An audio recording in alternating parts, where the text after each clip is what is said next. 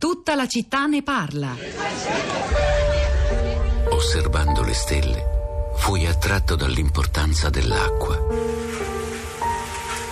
Sembra che l'acqua provenga dallo spazio e che la vita sia arrivata qui attraverso le comete che crearono i mari.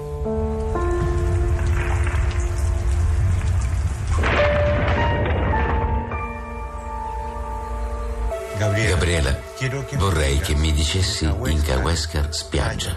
Colla, Acqua, Ctolla, tempesta. Malte. Quindi questa parte di storia, associata all'acqua, al ghiaccio, ai vulcani e anche associata alla morte, ai massacri, alla violenza, al genocidio. Se l'acqua ha memoria, si ricorderà anche di questo.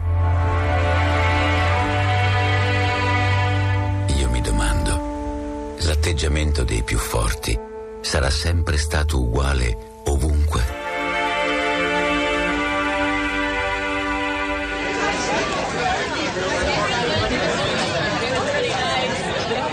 La memoria dell'acqua è un eh, documentario del 2015 del, del cileno Patricio Guzmán che racconta e riflette sull'elemento liquido che sta alla base della vita nell'universo e che consente però anche di parlare della storia. Passata e presente del suo paese, il Cile, riconferma che l'acqua per sua natura si infiltra in ogni ambito della vita e lo condiziona, come del resto condiziona la convivenza, la qualità della vita comunitaria e della democrazia, per esempio in tanti paesi dell'Africa subsahariana dove l'acqua non c'è, quando l'acqua arriva cambiano addirittura gli equilibri politici dentro eh, i villaggi. È una cosa che ho potuto vedere anch'io nella mia vita e devo dire che mi colpisce molto. L'acqua ha tantissimi significati.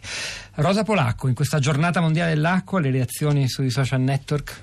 Ciao Pietro, buongiorno, buongiorno a tutti. In questa giornata mondiale dell'acqua, intanto le istruzioni per seguire le iniziative su Twitter. Ci sono due hashtag, giornata mondiale dell'acqua in italiano e World Water Day in inglese. Se li usate, li cercate su, su Twitter potete leggere tutte le iniziative, i commenti e anche molti articoli, molti materiali, molti documenti. A proposito di materiali su Facebook, Blue Luci scrive, ma per il PDF citato sull'acqua in bottiglia avete un link? Sì, eh, si trova agevolmente sul sito di Lega Ambiente, di Altra Economia che hanno fatto il rapporto, comunque poi ti Io ho rispondiamo. banalmente googlato acqua in, bot- acque in bottiglia Lega Ambiente della prima voce si trova subito il rapporto. E comunque Molto- adesso glielo, lo pubblichiamo anche sul profilo Facebook così Blue se lo ritrova eh, facilmente. Eh, poi di nuovo su Twitter, oggi saltello un po' qua un po' là, Alca vi scrive il primato italiano in realtà mondiale in quanto il Messico primo consumatore lo è per necessità a causa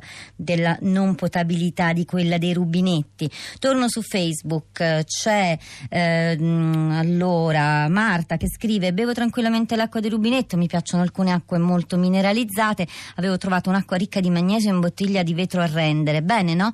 No, perché peccato che venga dalla Slovenia, circa 400 km su gomma, tra parentesi il vetro a rendere è in diffuso in molti paesi, Germania in primis, ma in realtà è una pratica molto diffusa anche qui e sul nostro profilo Facebook della città di Radio 3 sono molte le persone che raccontano questo tipo di consumo, comunque consapevole. Riccardo dice ricordo bene quando un amico allora molto giovane andò dal medico per problemi eh, di salute, la prima cosa il dottore gli chiese fu se era solito bere acqua del rubinetto, smise smise di utilizzare l'acqua pubblica i problemi passarono immediatamente.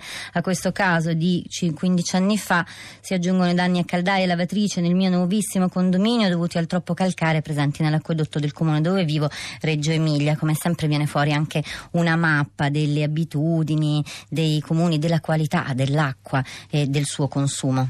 Allora, apriamo la nostra piazza andando in Sardegna. Avevamo- eravamo partiti dalla Sardegna perché era da Cagliari la telefonata di Mauro al filo diretto di prima pagina che abbiamo rimesso nella sigla di tutta la città ne parla. Ci torniamo ora, andiamo a Perdas de Fogo da Giacomo. Buongiorno. Buongiorno a voi, Allora, a lei. mi sentite? Benissimo. Eh, beh, no, io sono un privilegiato perché io abito a Cagliari, mh, ho la casa per Del Devogu, io ogni settimana prendo la mia damigianetta di vetro di 10 litri, faccio il rifornimento in una, in una fontana, io la chiamo la fontana del Capelvenere, prendo 10 litri d'acqua, uso soltanto l'acqua di quella sorgente che ovviamente ho fatto analizzare ed è perfetta e non ho mai bevuto bottiglia, un goccio d'acqua da una bottiglia d'acqua di plastica. E ho detto mi sento un privilegiato, spero che continui a piovere perché se non piove quella sorgente prima o poi si Sicuramente lei è un'eccezione statistica, Giacomo, questo è fuori di dubbio. Allora, dalla Sardegna ci spostiamo in Francia, a Lione, dove è collegato con noi Angelo, che ci sta evidentemente ascoltando in streaming. Ci fa sempre molto piacere quando le persone ci ascoltano dall'estero. E, Angelo, buongiorno. In Francia si beve molta meno acqua in bottiglia che in Italia. Sì, buongiorno. Guardi, la ragione è semplice perché eh, qui c'è una legge che risale al 67, eh, quindi firmata da De Gaulle e Pompidou come primo ministro, che eh, obbliga i ristoranti a servire insieme al coperto, quindi il coperto è gratuito, parentesi, vabbè, eh, anche acqua e pane, sono gratuiti, acqua e pane, quindi la caraffa d'acqua te la danno così, e quindi c'è un consumo molto molto più basso di, di acqua minerale in bottiglia, certo te la puoi comprare, però qui ti costa comunque 3-4 euro, ma eh, è talmente è entrato nelle abitudini dei francesi che nessuno si sentirebbe di cambiare e questa cosa, eh, questa legge, aggiungo solo che regola un principio che è fondamentale, un principio secondo cui ogni cittadino ha diritto a un livello minimo ed essenziale di idratazione e nutrimento. Quindi ehm, c'è da 50 anni e più, Eh, nessuno, ripeto, si sognerebbe di chiedere un- una bottiglia d'acqua minerale quando te la portano, però un litro d'acqua. E questo è anche il trend europeo, se è vero, come ricorda Legambiente, che c'è anche un'iniziativa legislativa e della Commissione europea per ridurre in Europa il consumo d'acqua in bottiglia. Ma ricordo, l'eccezione di fatto siamo noi che beviamo il doppio degli altri. Allora, eh, Rosa, ah no, c'è ancora un altro ascoltatore, Mauro da Recanati, buongiorno. Buongiorno. In breve, se può, Mauro. Sì, in breve. Mm, Io penso che uno dei motivi, non il solo ovviamente, che spinge molta gente a comprare appunto l'acqua minerale è che molto spesso l'acqua sa troppo, troppo di cloro, decisamente, soprattutto il rubinetto dell'acqua calda. In Gran Bretagna, in cui sono, ho vissuto per un paio Dove d'anni... non se ne tempo- beve, perché è un decimo che da noi. Eh, eh, infatti, in- ehm, per lo più, non dappertutto, ma nella maggior parte dei casi, l'acqua è depurata con l'ozono. A Londra bevono l'acqua del Tamigi e l'acqua del Tamigi non puzza. E quindi la gente non c'ha neanche quel sapore sgradevole, diciamo così, no? quell'odore sgradevole.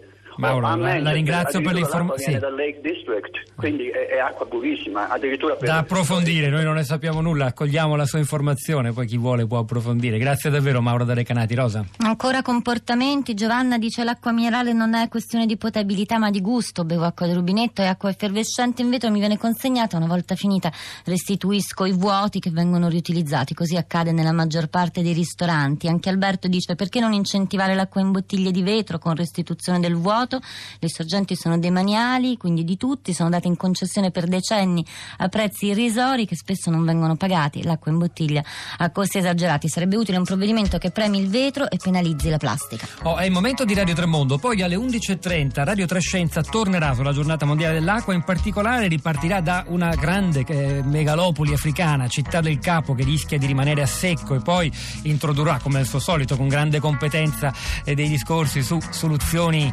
tecniche, tecnologiche al problema della scarsità dell'acqua.